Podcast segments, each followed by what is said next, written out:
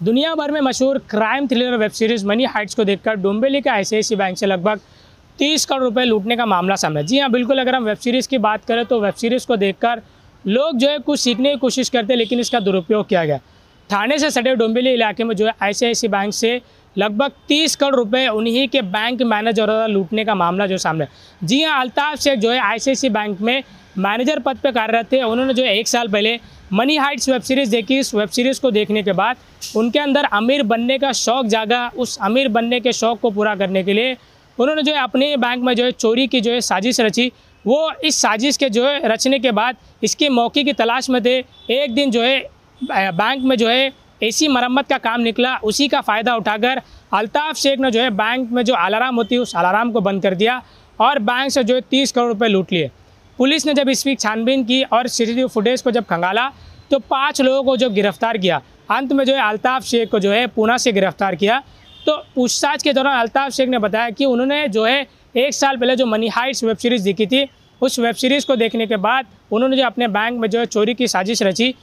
इस चोरी के मामले जो है, अल्ताफ़ शेख के संग जो है, उनकी बहन भी शामिल थी।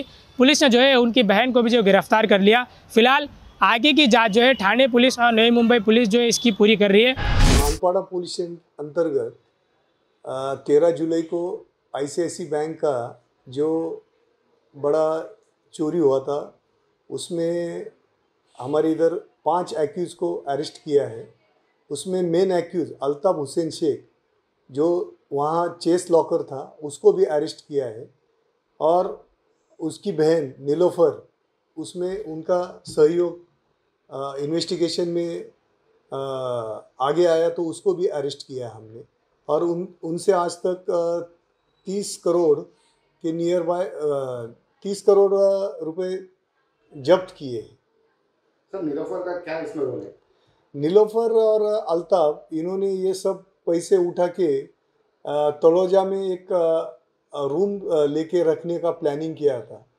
और वो रूम अल्ताफ और नीलोफर के नाम पे था और उनको, वो रूम उनके नाम पे था इसलिए उनको, वो रूम में सहयोग करके, सहयोग किया इसलिए उसको अरेस्ट किया है। अब खबरें पाइए सबसे पहले। हमारे मोबाइल न्यूज़ एप्लीकेशन पर।